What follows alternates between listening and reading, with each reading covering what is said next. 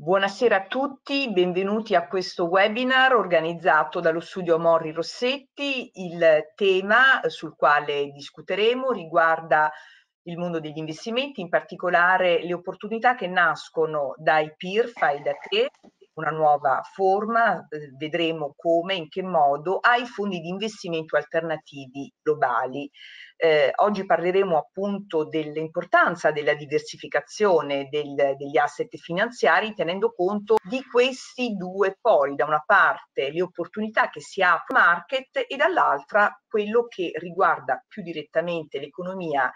italiana, l'investimento nell'economia italiana attraverso la leva del, dei PIR alternativi che come sappiamo hanno un grande appeal fiscale. Lo faremo in compagnia di Andrea Argenti, buongiorno Andrea, Country Head Asset Management di Lombardo Die. Andrea eh, ha una lunga esperienza nel mondo dell'asset management, eh, ha lavorato in compagnie internazionali come BlackRock, Merrill Lynch e Sogen. Eh, con noi c'è anche Pietro Mazza Midani, buongiorno Pietro, fondatore di Fenera SGR, una società indipendente specializzata appunto nella uh, gestione degli asset, in particolare di uh, investitori sia istituzionali che privati. Con noi c'è anche la dottoressa Simona Balassina. Buongiorno Simona, amministratore buongiorno delegato di Nettuno Fiduciaria ehm, anche eh, Simona ha un passato oh, di grande esperienza, maturato sia all'interno di eh, istituzioni finanziarie che nel mondo del, degli studi legali. E ehm, infine abbiamo con noi Giuseppe Violetta, eh, appunto responsabile proprio nel, dello studio Moria Rossetta del, del ramo Private, eh, gestisce anche eh, l'osservatorio su wealth management, eh, Giuseppe è dottore commercialista, nonché eh, grande esperto in materia di eh, giurisdizione di diritto di trust e di fiscalità internazionale. Ecco, non voglio sottrarre altro tempo e partirei subito. Ricordo e ringrazio innanzitutto tutti quelli che ci ascoltano di eh, prevedere, se vogliono, delle domande che possono inviarci e eh, al, al, termine della nostra tavola rotonda ci sarà uno spazio dedicato proprio alle domande che vengono dal pubblico. Bene, mm, Andrea, inizierei eh, proprio da te. Um, è vero che eh, il Covid ha un po' cambiato oh, la, la, dinamica degli, degli investimenti, ecco l'approccio agli investimenti. Cosa puoi dirci in proposito?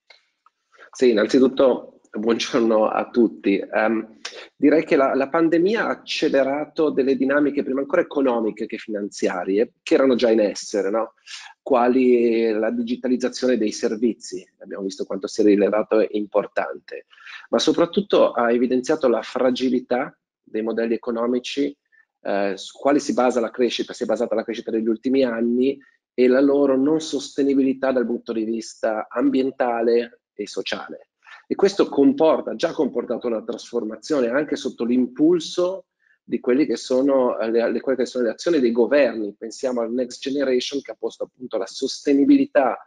e eh, la digitalizzazione al centro dei propri investimenti. E se si stanno trasformando le nostre economie, non può non trasformarsi il nostro portafoglio.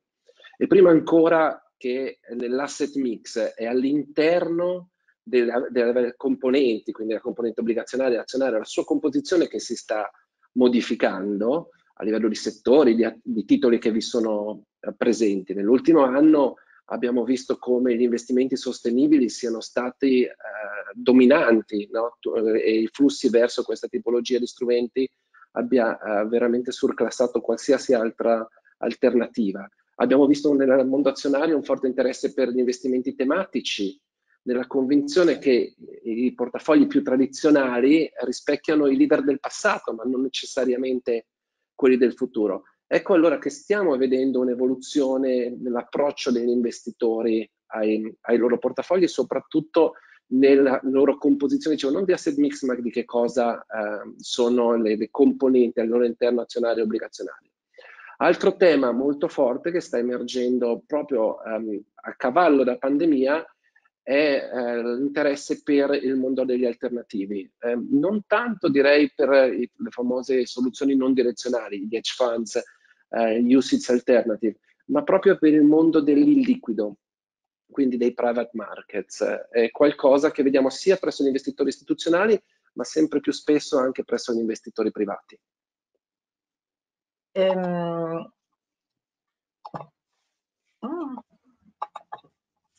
Sì, eccoci. Eh, quindi un'alternativa, un, interesse per i private market in questa fase storica. Ecco, perché secondo, ci spieghi perché e soprattutto nel post-Covid dove eh, vedete voi come casa di investimento in questa asset class?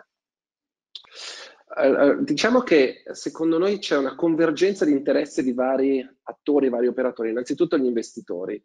Um, è vero che si parla di inflazione in questo periodo, di timori di rialzi dei tassi, insomma se guardiamo le proiezioni i tassi di interesse resteranno comunque bassi. Le prospettive per le azioni a maggior ragione dopo il forte rimbalzo eh, rimangono interessanti, ma comunque dobbiamo scordarci i rendimenti a doppia cifra. Allora gli investitori alla ricerca di rendimenti adeguati guardano ad altre soluzioni ed in particolare eh, cercano quel premio di liquidità che i private markets eh, offrono. Fra l'altro eh, noi insegniamo nei portafogli e ehm, hanno una funzione di diversificazione ma anche di stabilizzazione del portafoglio, proprio perché sono segmenti di mercato meno liquidi, sono un po' meno soggetti direi a um, quei movimenti schizofrenici che ogni tanto troviamo in particolare in borsa, no? abbiamo visti anche ad inizio anno.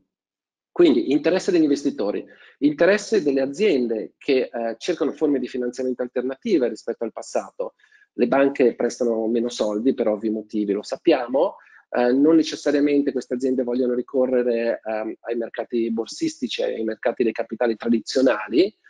forse non ci hanno accesso, ma più delle volte proprio perché preferiscono cercare capitali pazienti, riconoscendo che oggi la borsa forse è un po' troppo focalizzata sul breve termine e non permette di mettere in atto, di progettare eh, dei programmi di medio termine che poi sono alla base di una crescita sostenibile. Il terzo eh, attore importante è lo Stato, il governo. Cioè di fatto un'esigenza di convogliare le ingenti risorse che oggi sono nei portafogli dei privati, spesso in cash, verso l'economia reale. E eh, questa economia reale in, in, quasi tutti i paesi, Italia in primis, non sono necessariamente la, la borsa, sono rappresentate nella borsa, sono tante piccole aziende che sono eh, nei listini minori o sono addirittura fuori dalle, dalle borse. Ecco che quindi c'è un interesse sia dal lato della domanda che dal lato dell'offerta che ci fa pensare che questo è un trend destinato a durare nei, nei prossimi anni. Bene, grazie, grazie mille Andrea. Um, passo la parola adesso a Pietro Mazza. Eh, la diversificazione di portafoglio è oggi direi la parola d'ordine. Eh, ci puoi spiegare perché e come si può realizzare nel modo ottimale secondo voi? Grazie e un saluto a tutti. Ma ehm, oggi, ti stai parlando di oggi, ma voglio ricordare solo a chi, a chi non conosce il nostro gruppo sono, sono, 30 anni che noi siamo specializzati nell'attività di selezione di investimenti alternativi, eh, quindi è un contesto attuale quello nel quale ci, ci, ci caliamo, ma eh, bisogna partire da una base che è, è stata eh, posta, che è stata quella della, di una mission di creare valore nel tempo già 30 anni fa da un gruppo di investitori finanziari. Per investire sin da allora in questo club deal importante nel, eh, che, che, che, rappresento è stato eh, data un po' l'iniziativa di fare i co-investimenti insieme ad altri partner finanziari, ma quando ci si trova a investire nel, nella, nell'economia reale e quindi nell'industria, ci si trova anche ad avere a che fare eh, con le problematiche dell'industria, quindi bisogna conoscere l'azienda e sapere come si conduce un'azienda. Questa non è la nostra attività, noi siamo gestori finanziari e abbiamo sempre ritrovato che una grandissima, eh, un grandissimo aiuto a chi vuole avere questa esposizione qua sono, eh, intervengono proprio per questo i fondi di private equity. Quindi mh, questa è stata un po' la nostra scelta iniziale, perché? Perché noi abbiamo anche sempre voluto investire all'estero, la nostra, la nostra attività di investimento è rivolta all'estero per diversificare portafogli, come stavi dicendo tu, eh, la parola d'ordine è anche diversificare all'estero, cioè non essere solo condizionati da quello che vediamo nei nostri mercati eh, nostrani, ma per avere eh, esposizione al private market estero eh, bisogna in qualche modo confrontarsi con fiscalità complicate e amministra- un'amministrazione anche banalmente eh, dell'attività di investimento e questo evidentemente i, i, i, fondi risolvono molto questo tipo di problematica. Quindi eh, le ragioni per cui ci hanno portato ad essere dei selettori di gestori di private market esteri sono, sono storiche. Ci si può chiedere se sia ancora il momento effettivamente di eh, investire in questo settore eh, perché eh, ci sono due elementi. C'è stata innanzitutto un'attività di, di, di, boom, di esplosione di, di, attività di private market negli ultimi, sicuramente negli ultimi dieci anni, ma direi anche negli ultimi vent'anni. E eh, questa attività sicuramente ha portato a quotarsi molte, molte aziende, però eh, è anche vero che oggi l'economia mondiale è, è, in mano ai privati, cioè se noi oggi consideriamo le aziende che fatturano tra i 50 e i 200 milioni, eh, su un'azienda quotata di queste dimensioni, 20 sono ancora quelle, anzi 200 sono ancora quelle non quotate, eh, 20 volte tanto. Eh, questo fa pensare che ci sia ancora un grandissimo margine, eh, una grandissima attività dei fondi eh, che possono quindi portare a crescere in qualsiasi settore eh, questo tipo di aziende. E l'altra, mi ricollego un po' a quello che diceva prima, l'altra grande opportunità che è una costante di questo tipo di investimenti è la stabilizzazione del portafoglio. Perché? Perché sì, ci si toglie dalla volatilità del quotidiano. Eh, negli ultimi vent'anni possiamo anche dire che i rendimenti è un dato, è un dato noto, eh, netti all'investitore sono comunque superiori al 10% di rendimento annuo e eh, se in alcuni tempi forse questo rendimento era un po' meno giustificato, in questi tempi qua sono maggiormente giustificati. Quindi oggi siamo molto convinti che il nostro tipo di selezione sia, sia ancora molto attuale. E c'è un problema che è relativo alla quantità di gestori che sono oggi sul mercato, cioè se nel 2000 erano circa eh, 3.000 gestori che noi monitoravamo eh, sul mercato mondiale, oggi sul mercato mondiale eh, sono più di 13.000. Quindi una complicazione in più per chi come noi deve andare a fare un po' il cherry picking di quelli che sono i best in class per ogni tipo di asset class. Grazie. Eh, volevo anche chiederti eh, quanto è importante la personalizzazione del servizio, quanto non si può oh, utilizzare degli schemi preconfezionati. E qui torno torno un po' a bomba, cioè torno a, a, alla diversificazione che si vuole dare al proprio portafoglio selezionando alcuni tra i 18.000 gestori che ci sono al mondo e che regolarmente vengono fuori con delle loro attività di investimento. Eh, bisogna selezionarli in base alle proprie connotation, competenze, relazioni, competenze, esigenze, eh, soprattutto in base alle proprie attitudini al rischio, in base alle proprie tasche. Eh, perché? Eh, perché più sono importanti i patrimoni, più ci si può permettere di dare tempo al proprio, al proprio investimento. Per dare un esempio, Harvard, eh, che è uno degli investitori oh, sicuramente più illuminati eh, e che, e che si guarda con maggiore attenzione l'università stessa, quindi col proprio patrimonio, importante patrimonio, oggi più del 70% dei propri asset sono eh, investiti in asset alternativi. Le famiglie italiane eh, mediamente hanno tra uno 0 e un 5%, quindi eh, capite che i margini di crescita di questo settore sono amplissimi. Di questo ce ne siamo resi conto quando abbiamo fatto nascere la nostra società di gestione e quando abbiamo voluto dare qualcosa che potesse aiutare agli investitori, ma non solo istituzionali, istituzionali ma anche alle famiglie di cominciare a mettere dei private market nei propri, nei propri portafogli. Eh, come? Cercando di aiutarli anche proprio settorialmente, quindi la personalizzazione eh, può essere data da un punto di vista di scelta di quale è l'asset class che uno, che uno sceglie di, di, in cui essere investito. Il private market è private equity, ma è anche private debt per chi ha delle esigenze forse di, eh, di cash flow, flussi di cassa più, più costanti e più immediati Ehm, poi c'è anche real estate, quindi ci sono fondi che, sono, che noi abbiamo dedicato all'attività di real estate sempre con un'esposizione estera. Capite che fare un club deal o avere un investimento diretto immobiliare all'estero è molto più complesso che avere una quota di un fondo di fondi che seleziona eh, in maniera molto, molto eh, trasversale l'asset class del real estate. Eh, questa è stata un po' la nostra scelta, pensiamo che sia la scelta eh, giusta per noi, tant'è che noi stessi siamo i principali sottoscrittori dei nostri fondi, le famiglie vicine al nostro gruppo e abbiamo visto che effettivamente c'è molto interesse in questo tipo di scelta.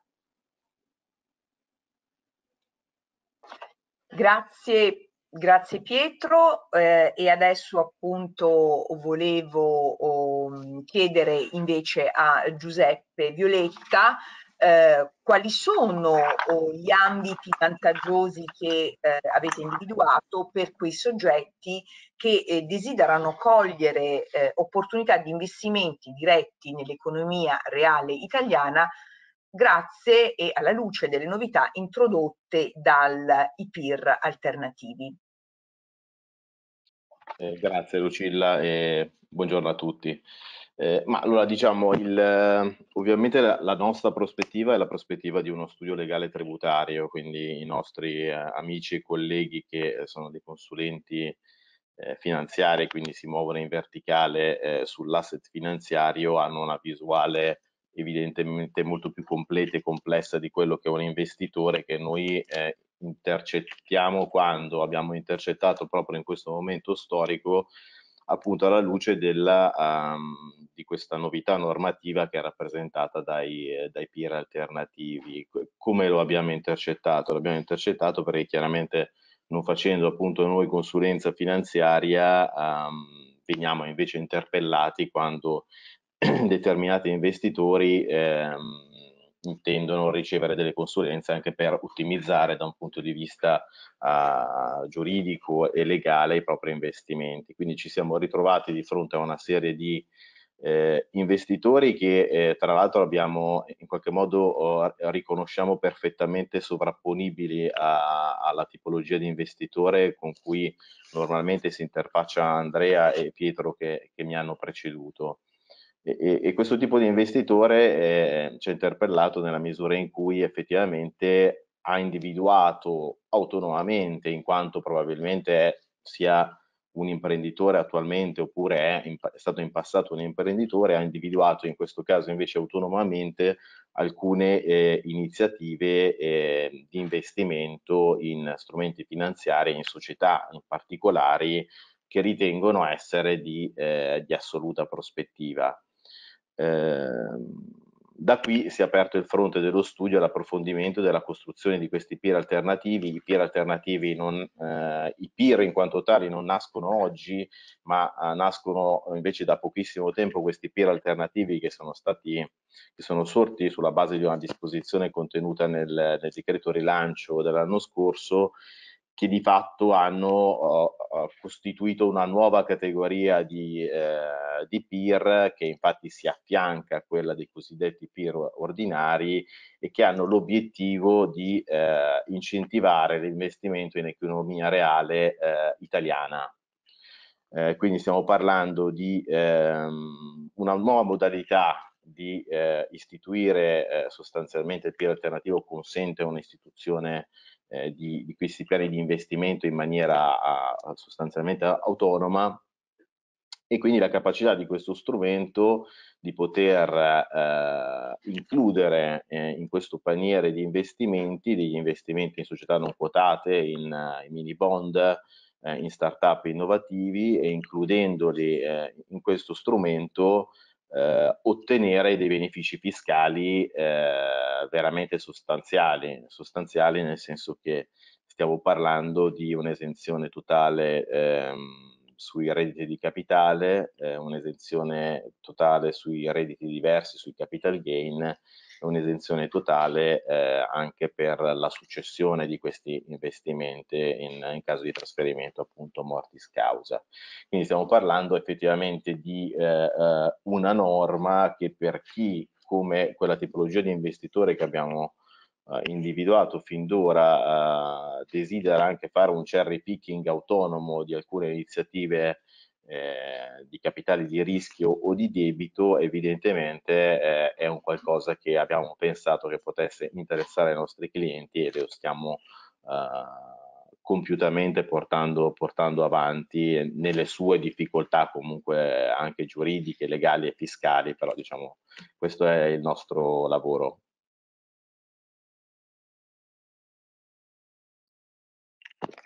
Bene, grazie, grazie Giuseppe. Ecco, ehm, con riferimento al, eh, al fenomeno delle start-up innovative, come si possono coniugare i diversi benefici e agevolazioni già in essere con il regime appunto dei peer alternativi?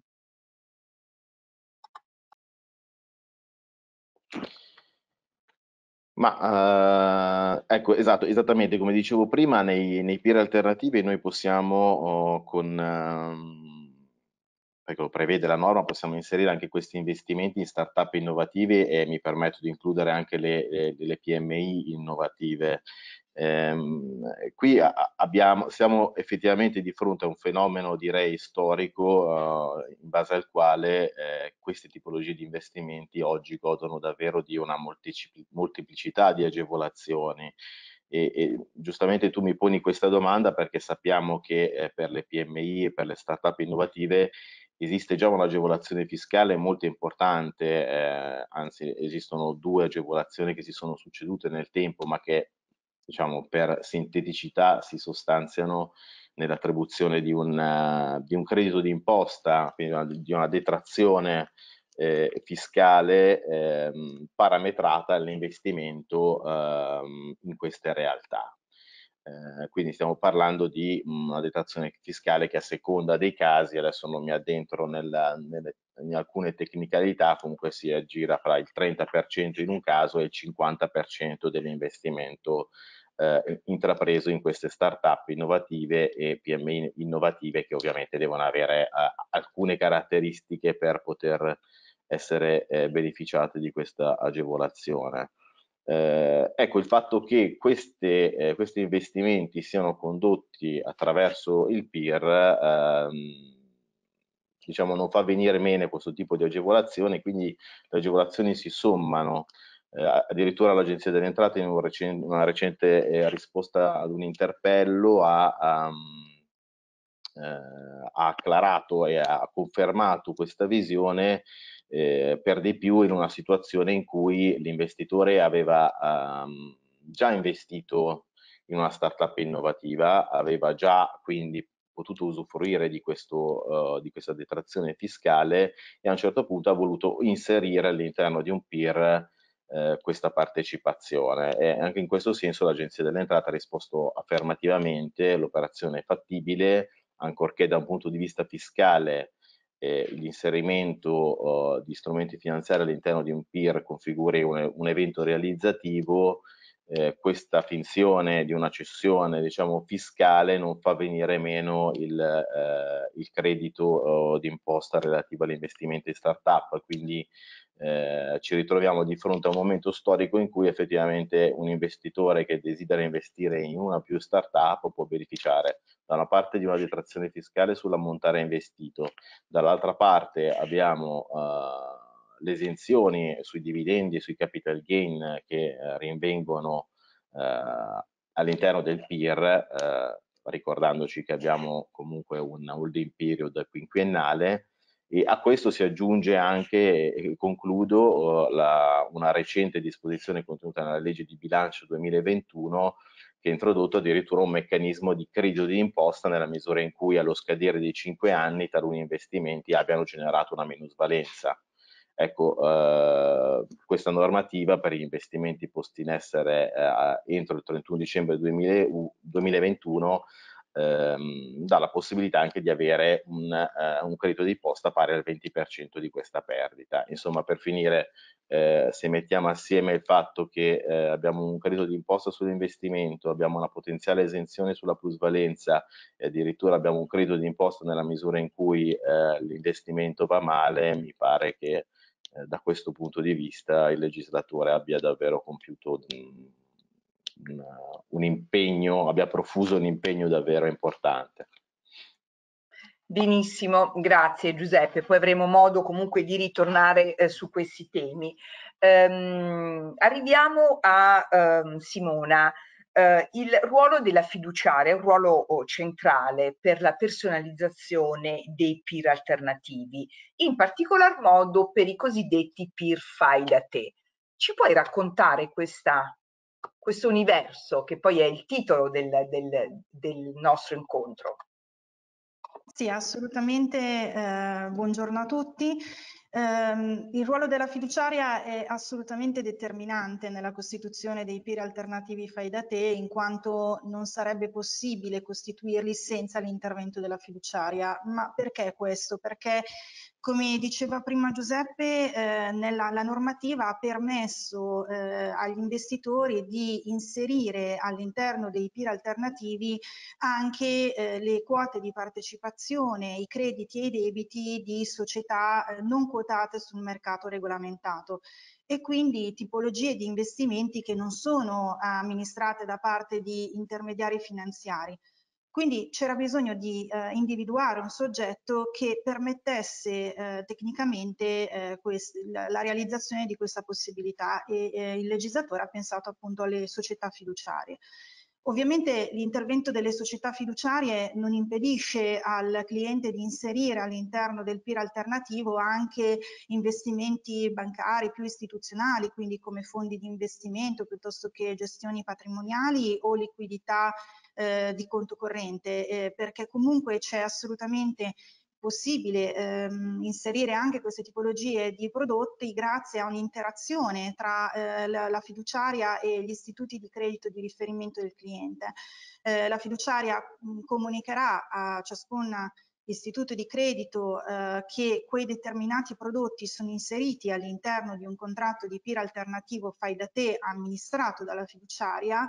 e quindi eh, che gli intermediari di riferimento eh, non dovranno applicare su questi prodotti eh, la fiscalità prevista dalla normativa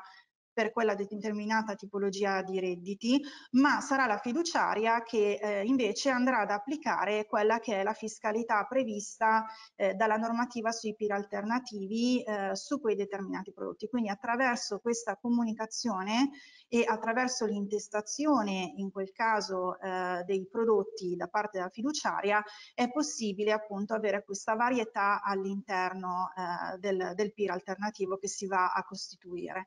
Ehm, dicevo intestazioni in quel caso perché eh, la fiduciaria ha la possibilità di amministrare eh, quei beni all'interno, i vari beni all'interno del PIR alternativo eh, o intestandoseli fiduciariamente ma anche senza l'intestazione degli stessi. Quindi semplicemente eh, andando a far sottoscrivere un contratto io eh, lo definirei un cappello sotto il quale vengono inseriti appunto tutti questi prodotti che andranno a eh, diciamo usufruire delle agevolazioni fiscali fiscali previste dal PIR. Quindi è assolutamente una grandissima opportunità per gli investitori perché gli dà l'opportunità di inserire eh, e di, di, usufruire dei vantaggi fiscali previsti dai PIR eh, le quote di partecipazione o di società della propria famiglia piuttosto che anche mh, società nelle quali hanno deciso semplicemente di andare a investire. Quindi ehm, è assolutamente un enorme e il fatto di poter appunto completare il PIR come dicevo anche con altre tipologie di prodotti eh, permette anche di inserire delle quote di partecipazione che non siano particolarmente magari significative a livello di valore eh, ma che attuale ma che magari in prospettiva lo possono essere quindi mh, assolutamente è un'enorme opportunità a nostro parere questa tipologia di investimento e questa opportunità che è stata data ai clienti. Eh, grazie Simona. Avevo da chiederti anche un altro dettaglio. Come può in generale la fiduciaria aiutare il cliente nella eh, detenzione dei suoi asset finanziari? Ecco, come si pone come collaboratore partner di questa gestione? Sì, ehm, guarda, assolutamente la fiduciaria può diventare ehm, il soggetto di riferimento del cliente per l'amministrazione dei suoi asset finanziari. Eh, non solo per la costituzione ovviamente dei PIR, che è ovviamente l'argomento principale di oggi, ma anche attraverso la sottoscrizione di semplici mandati di intestazione aventi ad oggetto partecipazioni, eh, fondi di investimento, gestioni o liquidità che non siano per forza inseriti all'interno del PIR. Questo lo sottolineo perché eh, la fiduciaria può veramente diventare eh, il soggetto di riferimento che consente al cliente di avere la totale riservatezza sugli asset finanziari suo, eh, in suo possesso e anche una, un unico soggetto che abbia la visibilità intera del patrimonio posseduto dal cliente. Quindi eh, veramente diciamo mh, mm, vantaggioso questo. Eh, tornando all'argomento di oggi che sono i PIR alternativi, tecnicamente la fiduciaria andrà a far sottoscrivere al cliente un mandato eh, con o senza intestazione nel quale appunto verranno inseriti i prodotti che il cliente con ovviamente l'ausilio dei propri consulenti finanziari e di altre tipologie di consulenti eh, deciderà di inserire all'interno del PIR eh, potrà appunto amministrare questo bene come dicevo prima con o senza l'intestazione dei beni. Nel caso di intestazione dei beni eh, con riferimento alle partecipazioni la fiduciaria non svolgerà solo il ruolo di sostituto di imposta per quanto riguarda l'applicazione della normativa fiscale relativa ai PIR, ma svolgerà anche il ruolo di socio delle società e quindi tutti quei doveri e quegli obblighi che sono determinati da un normale mandato fiduciario di intestazione delle quote. Ehm, dicevo che la fiduciaria fa sostanzialmente da sostituto di imposta, quindi cosa vuol dire questo? È ovvio che quei beni che sono inseriti all'interno del PIR, che erano già esistenti precedentemente, già in possesso del cliente precedentemente, dal momento in cui viene sottoscritto il PIR in avanti diventano esenti fiscalmente i redditi prodotti da questi beni. Però eh, potrebbe anche accadere che nel momento in cui io vado a inserire il, quei beni all'interno del PIR eh, ci siano dei redditi che non sono ancora stati tassati e quindi la fiduciaria si dovrà preoccupare di eh, raccogliere tutte le informazioni al, ehm, fornite dal cliente e dai suoi consulenti per eh, capire se ci sono o meno dei redditi prodotti non ancora tassati, se ci fossero li deve tassare secondo le varie normative di riferimento e solo dopo eh, questi beni saranno completamente regolarizzati e quindi potranno essere inseriti all'interno del PIR e ovviamente in, da quel momento in poi eh, diventeranno diciamo esenti. Quindi questo è un po' tecnicamente quello che è il funzionamento, la nostra nostra visione appunto è che possiamo diventare veramente un soggetto unico di riferimento del cliente per l'amministrazione dei suoi asset. Bene, benissimo, grazie Simona. Ecco, vorrei ritornare adesso da Andrea Argenti. Um, abbiamo sentito parlare del, dell'opportunità che aprono i peer alternativi. Voi come gestore globale, che opinione avete di questo, di questo strumento? Anzi di questo contenitore fiscale, perdono. Sì, ehm, giustamente noi essendo investitori eh, globali chi si rivolge a noi generalmente si aspetta di avere accesso all'opportunità di investimento in tutte le geografie ehm, e tali sono i nostri portafogli, quindi diversificati anche nella componente meno liquida. Il PIR, d'altra parte, l'abbiamo sentito, è uno strumento italiano che investe prevalentemente in uh, titoli italiani, quindi non siamo la prima istituzione al quale si pensa eh, per una gestione in peer. Quello che invece succede spesso è um, che ci viene chiesta un'opinione, proprio perché per l'interlocuzione che abbiamo con i clienti guardiamo il loro intero portafoglio e viene richiesta la, la famosa second opinion, no? si dice, tanto più apprezzata perché non gestendo noi peer è assolutamente un'opinione disinteressata. Eh, noi eh, ci permettiamo di condividere alcune riflessioni. La prima è che se il PIR ha un vantaggio eh, prevalentemente fiscale a fronte di guadagni, capital gain, eh, che non vengono tassati, ci sembra che se vogliamo massimizzare il vantaggio bisogna cercare di massimizzare il rendimento e quindi guardare per alcuni azionari, ma proprio per quello che raccontavo prima, l'opportunità di crescita che offre il mercato degli illiquidi, mi sembra normale guardare ai peer alternativi. La seconda considerazione è capire se dal punto di vista dell'investitore, al di là di alcune dinamiche particolari eh, che ci sono state descritte, quel segmento del mercato offre delle opportunità. Noi siamo investitori globali, ma in Italia investiamo a volte direttamente sui mercati quotati, a volte indirettamente su quelli non quotati attraverso dei fondi di, di private equity, perché in Italia ci sono delle eccellenze, ci sono società che sono leader nel, nel, proprio, merc del proprio mercato, che hanno un management lungimirante, eh, capacità di innovazione. Parlavo di un mondo che si trasforma e tante delle società italiane oggi leader hanno saputo trasformarsi e continuano a trasformarsi, quindi anticipare quelli che sono i cambiamenti e anche hanno solidità finanziaria. Spesso queste società non sono nel listino primario, nel FTSE MIB eh, e quindi si va su mercati, come dicevo, meno liquidi. Fra l'altro l'investimento um, in questo segmento del mercato offre una diversificazione anche maggiore di quello dato dal FTSE MIB. Quindi eh, valenza anche dal punto di vista degli investimenti. Ultimo punto che toccherei, ed è proprio un punto personale, è il fatto che ehm, qualsiasi investitore, un po' gli investitori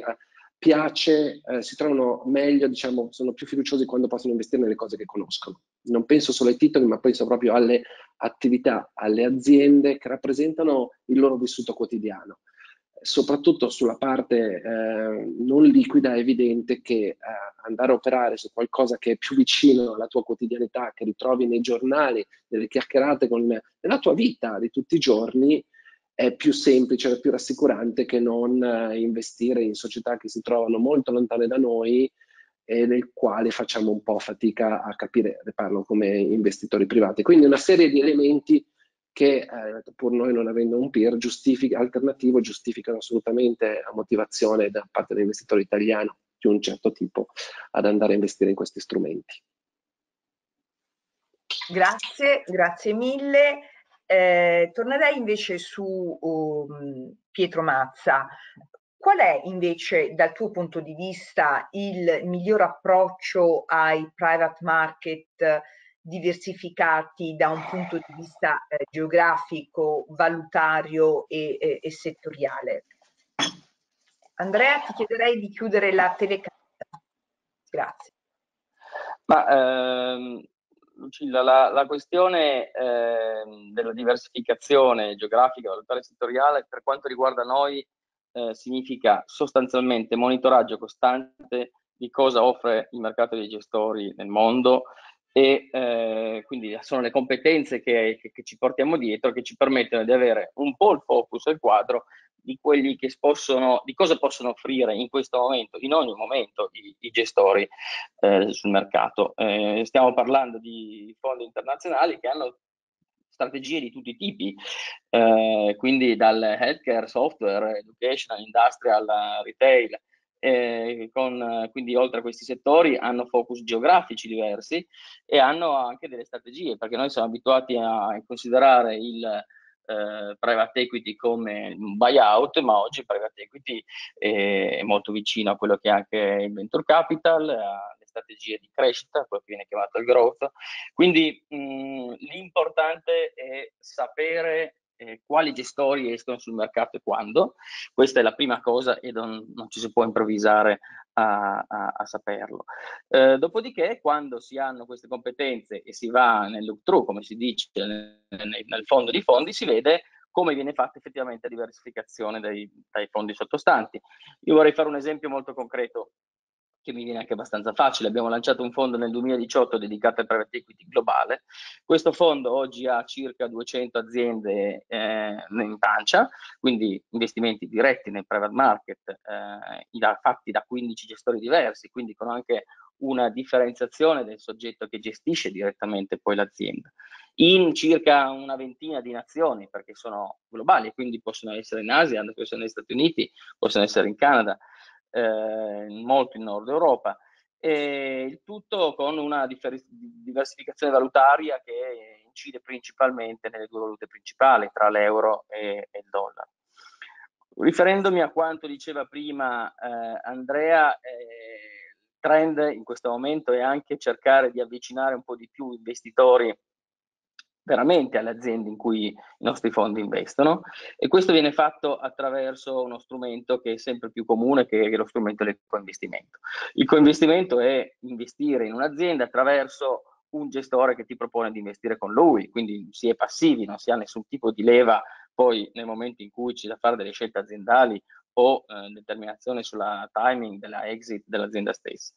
In realtà il coinvestimento eh, aiuta a, ad avere una eh, diversificazione minore, nel senso che eh, aumenta la stessa esposizione a una stessa azienda in cui magari si è già investiti attraverso il, eh, il fondo, però si ha un, una maggiore vicinanza perché si è maggiormente investiti in un'azienda, in un'azienda target che eh, si considera eh, più interessante rispetto ad altre dello stesso portafoglio. Noi riteniamo che questo tipo di, eh, di investimento, che viene appunto chiamato il coinvestimento, sia molto interessante, innanzitutto accorcia anche molto i termini eh, della exit, ma debba essere in qualche modo ehm, monitorato e fatto con la giusta cautela. Eh, il bello della diversificazione che mi chiedevi prima, geografica, valutaria e settoriale, è una diversificazione che ehm, non deve essere rovinata dai capricci di un imprenditore che vuole aumentare la propria esposizione su una, una certa asset class, ma deve essere ponderata in base alla, eh, alla, alla, alla minestra che si è eh, che si è costruita nel tempo, eh, che ha tutti i suoi ingredienti e che se si sbaglia nella misura di un ingrediente di questi, la minestra purtroppo si, si rovina. Eh, quindi noi riteniamo che i coinvestimenti siano targetabili tra il 10 e il 15% di un fondo di, un fondo di fondi come il nostro e questo darà sicuramente delle, delle upside in più, sta funzionando proprio in questo momento eh, positivamente, per fortuna, e eh, dall'altro punto di vista mh, dovessero invece non andare bene come le performance globali e le performance degli altri fondi, non rovinerebbero il track record del gestore. Questa è un po' la nostra opinione. Grazie, grazie Pietro. Eh, torno invece da Giuseppe sui nostri peer alternativi. Ecco, quali, eh, quali, sono le caratteristiche che deve possedere un peer alternativo per rispettare i limiti di legge e quindi determinare i vantaggi fiscali di cui prima si è accennato? Ecco. Grazie. Um, eh, perdonami una glossa, dato che siamo in diretta, devo giusto aggiungere due parole a quello che, che, che ha detto Andrea e, e Pietro prima. Eh, per noi che vediamo, eh, e poi ti rispondo subito, eh, scusa, mi sa che sono birichino e poi cerco sempre di, di, alimentare. Ma ci mancherebbe, fai pure. Però ecco, diciamo, dato che la nostra visione chiaramente di studio è quella di interfacciarsi direttamente a un imprenditore che magari è già... Uh, abbondantemente investito in un'azienda di famiglia che mettiamo uh, lavora nel chimico ha, ha, spesso no, ha, la, ha come dire, la, la, voglia di investire, continuare a investire nel settore in cui conosce. E qui è fondamentale l'interlocuzione fra chi fa il nostro lavoro e chi invece fa il lavoro che fanno i colleghi che mi hanno preceduto perché giustamente loro potranno dire a, a questa stessa persona che forse eh, il, il, il, rischio va diversificato e quindi probabilmente è, è bene concentrarsi in altre, in altre, situazioni. Quindi noi abbiamo a che fare con, con lo stesso soggetto che questo imprenditore che ha eh, evidentemente un patrimonio che è, è complesso e che deve giustamente diversificare. Perdonami questa glossa perché è un po' una una visione che chiaramente ho magari eh, maggiormente mio e, eh, e, che, e, e, che, quindi eh, eh, mi piace sempre co condividere con i colleghi che si occupano invece prevalentemente dell'asset finanziario che possono dare questo tipo di suggerimento. Eh, venendo al peer alternativo, il, il peer alternativo in particolare ha determinato, tra virgolette, delle, eh, delle degli ampliamenti alle forchette in precedenza previsti per i peer ordinari, ha quindi previsto per esempio che si possano oh, costituire dei peer con degli investimenti massimi all'anno di 300.000 euro contro i 30.000 euro dei peer ordinari fino ad arrivare a un investimento complessivo in 5 anni di eh, un milione e mezzo di euro. Quindi qui c'è stato il primo salto qualitativo no, del, dell'entrata in vigore di questa disposizione sui peer alternativi. Dopodiché come devono essere investiti eh, questi denari al fine di poter eh, godere di queste eh, esenzioni fiscali, eh, abbiamo sostanzialmente tre tipologie di limiti, dei limiti di composizione, dei limiti di concentrazione e i limiti di investimento che ho però già eh, qua commentato. Eh, I limiti di composizione che abbiamo necessariamente la, um, ci viene posto come obbligo il fatto che il 70% dei valori destinati al PIR siano investiti in società, uh, gli strumenti finanziari emessi da società italiane non quotate al FTSE MIB uh, o al MIB Cap o indici similari e, eh, oppure ecco, ha uh, incluso come fra gli strumenti finanziari investibili i prestiti e i crediti eh, eh, delle medesime imprese. A questi si aggiungono come investimenti qualificati a cui do dobbiamo necessariamente destinare il 70% del nostro investimento complessivo in PIR, i, i fondi, quei fondi collettivi o ICR cosiddetti peer compliant che stanno nascendo proprio in, in questi mesi. Un ulteriore vincolo che abbiamo, un vincolo oh, questo importante, è, è, è, rappresentato dal fatto che io posso, eh, rispetto al valore complessivo del mio investimento in PIR, posso destinare a un medesimo emittente eh, solo un investimento pari a, al massimo al 20% del valore complessivo del, del PIR. Quindi ho sostanzialmente una norma che mi incentiva a, a investire in economia reale, però oh, da un certo punto di vista mi obbliga comunque a, a costruire all'interno del PIR una sorta di diversificazione. Eh, lo fa, crediamo, eminentemente per questioni di... Eh, non agevolare delle, delle operazioni che possono essere eh, particolarmente eh, rischiose. Eh, da questo punto di vista, non, eh, sempre parlando di vincoli per poter accedere ai benefici di cui abbiamo, di cui abbiamo discusso, eh, non dimentichiamoci che effettivamente dobbiamo detenere questi strumenti finanziari eh, per almeno cinque anni, ancorché eh, diciamo, il legislatore non ha voluto penalizzare chi, eh, che abbia in qualche modo voluto costitu costituire un PIR a un certo punto oh, della vita la necessità o l'obbligo anche magari per, per obbligazioni contratte ehm, con i propri soci di dover uscire dall'investimento. Questo è possibile farlo prima dei cinque anni eh, possibile disinvestire, il legislatore non ha imposto eh, in questo senso una misura sanzionatoria, ma ha semplicemente previsto una sorta di recapture di quei redditi che fino ad allora erano stati sospesi proprio per quello che è l'applicazione del regime eh, dei peer. Attenzione che c'è anche un'ipotesi tale per cui eh, queste eventuali plusvalenze, per esempio, che si sono determinate dalla cessione dei PIR, possono comunque godere dell'esenzione nella misura in cui il, ehm, il rimborso di alcune quote, per esempio ricevute eh, dall'investimento, sono reinvestite nel, eh, nel medesimo eh, PIR. Eh, un'altra, uh, un'altra uh, sicuramente condizione importante che, eh, che, è doveroso menzionare è il fatto che non possono essere inserite nel PIR ehm, delle, eh, degli investimenti in partecipazioni qualificate, quindi eh, non è possibile investire in partecipazioni che eccedono il, il 20% ehm, del capitale di, di una società privata.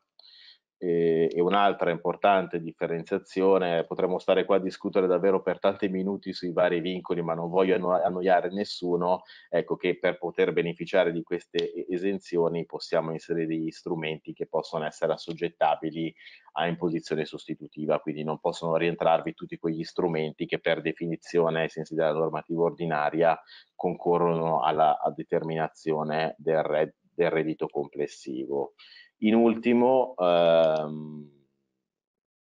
effetto determinante affinché sorga ed, ed abbia efficacia l'istituzione del PIR, eh, questi strumenti finanziari devono essere eh, affidati in, in, custodia, amministrazione o deposito presso un intermediario finanziario o presso una compagnia assicurativa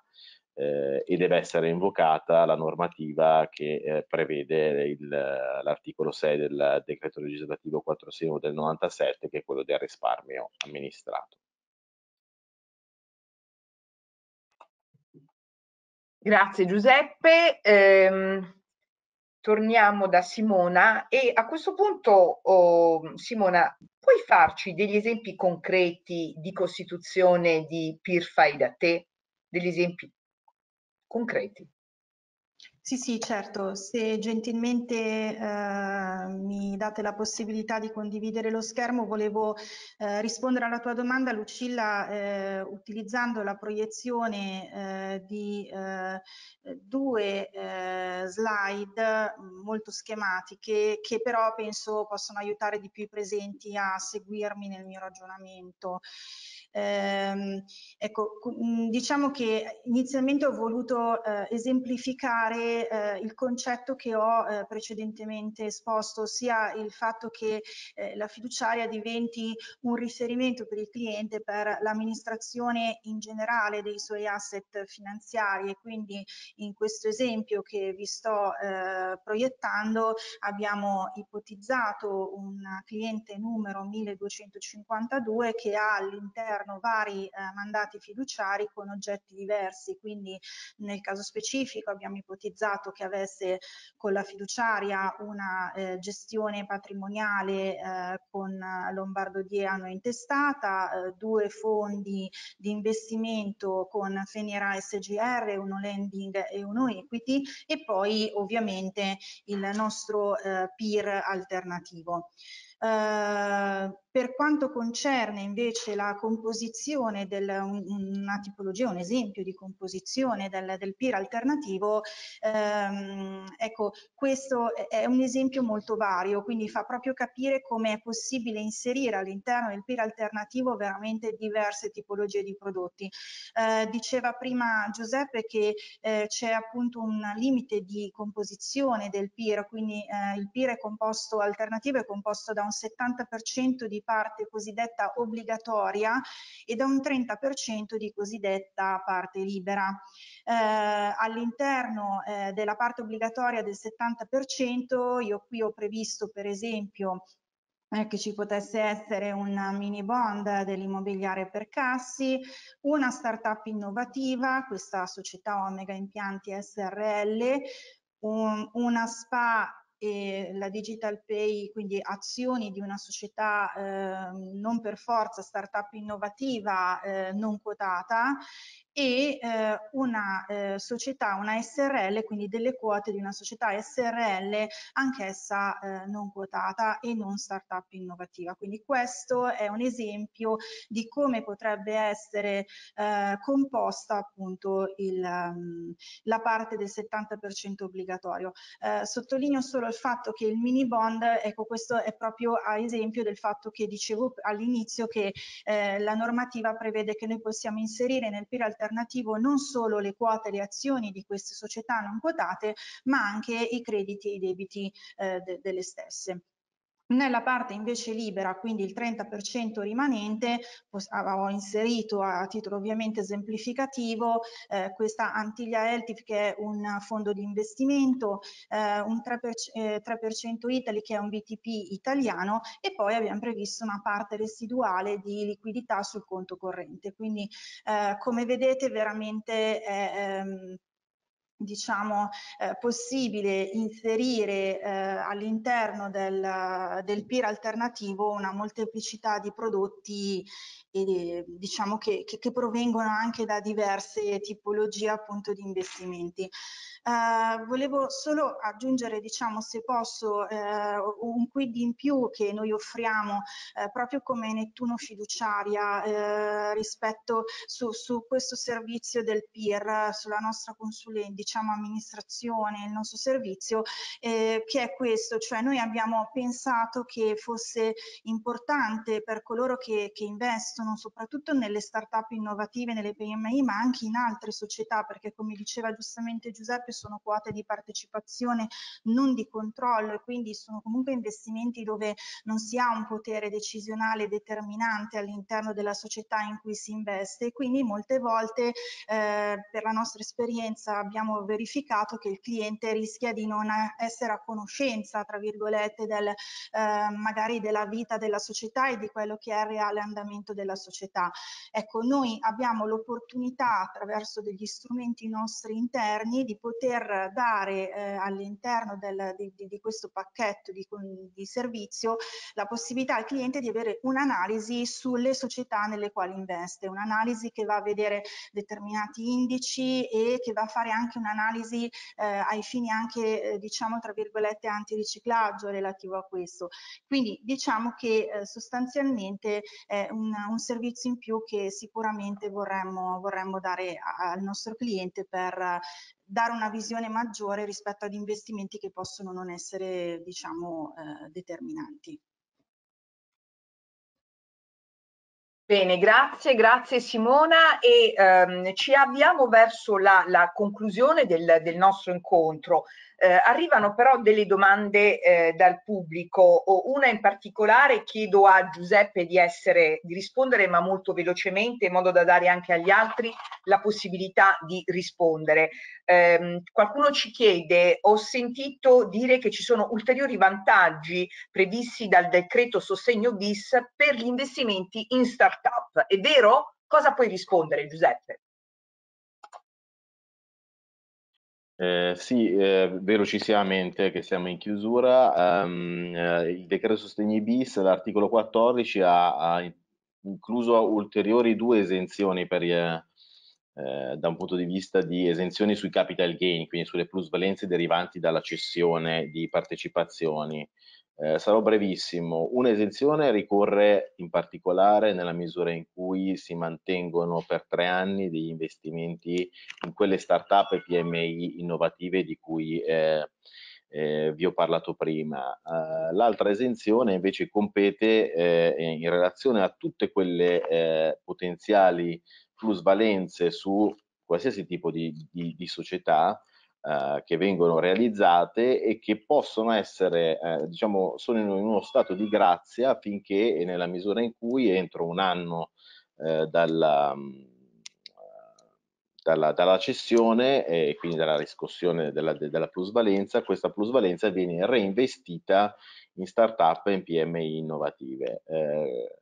come vedete, eh, diciamo, il legislatore è veramente prodigo nell'incentivare eh, queste iniziative. Anche in questo caso ci pare di poter dire che queste ulteriori eh, esenzioni significative non si sovrappongano, ma vadano ad aggiungersi a tutte quelle di cui abbiamo parlato oggi. Grazie Giuseppe, una domanda flash anche a Pietro, qualcuno ci chiede le vostre best ideas di investimento in questa fase. Sì, eh, noi siamo partiti con il, nel 2020 a, con dei nuovi fondi eh, a, pochi, a, pochi, giorni probabilmente della, della, della, notizia che il Covid avrebbe cambiato le nostre vite. E,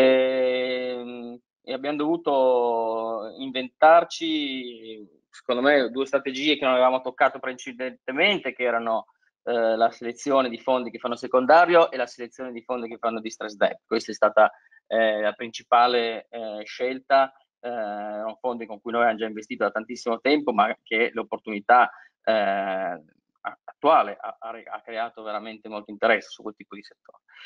La, settorialmente invece tecnologia e healthcare sono, sono delle, delle, idee non particolarmente originali, ma che comunque stanno dando degli ottimi risultati ai nostri portafogli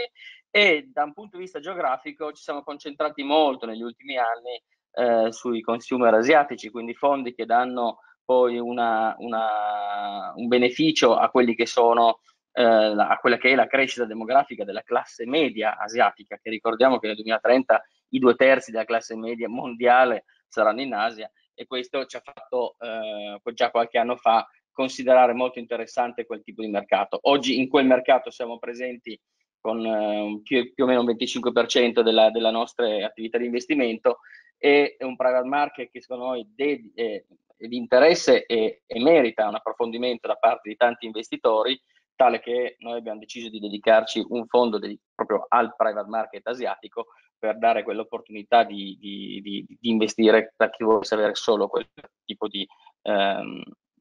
di diversificazione geografica. Grazie mille Pietro. Una domanda flash anche a Simona. Eh, ci chiedono oh, tra i limiti previsti dalla normativa PIR vi è quello di concentrare gli investimenti entro un 20%. Ecco, come si calcola questo in relazione alle eh, partecipazioni di aziende non quotate? Sì, ringrazio chi ha fatto questa domanda perché la risposta è breve ma non è banale in realtà, nel senso che eh, il limite di concentrazione a cui si riferisce appunto la persona che ha posto la domanda è eh, un limite di concentrazione per emittente, quindi parliamo delle partecipazioni in società non quotate. Ecco, non è banale perché nel calcolo di questo è il 20% rispetto al totale investito nel PIR alternativo, non bisogna tenere presente solo quanto possiede il cliente all'interno all'interno di quella determinata società, ma nel calcolo del 20% rientrano anche eventuali quote che sono possedute dai familiari del cliente all'interno della medesima società